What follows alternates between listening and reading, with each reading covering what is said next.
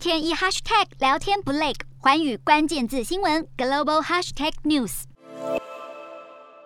整座城市被轰炸到宛如废墟。乌克兰东南部城市马利波已经遭到俄罗斯军队围攻数周，当地居民克难地蹲在地上烹煮食物，在战火中努力活下来。但不止马利波，乌克兰总统泽伦斯基表示，俄军已经在乌东展开顿巴斯之战。乌克兰东部的顿巴斯地区是乌国最大的煤炭产地，早在18世纪，顿巴斯就开始开采煤矿，成为欧洲重要的经济发展地区。在乌东挖矿原本能拿到不错薪资，但自从2014年亲俄的分离主义者和乌克兰政府军开始爆发冲突后，一切就变了。外媒则是认为，俄罗斯总统普丁将顿巴斯地区视为俄国的工业心脏，是复兴俄罗斯帝国不可或缺之地。除了具有工业资源，俄军若能拿下乌东和马利波，就能建立起一条延伸到乌克兰南部克里米亚半岛的路廊。专家直指，一旦在乌东吞下败仗，俄国就输了这场战争。经过八周交火，俄军已经遭受巨大损失，士气低落。但面对在不断轰炸，乌军能否挺下去？分析家表示，乌军的主要目标是要让俄军尽可能承受巨大损失，利用非对称战术来避免大规模战斗，而当中不可少的就是来自西方的支持。美国总统拜登要再和盟国进行电话会议，商讨如何进一步在经济上孤立俄国。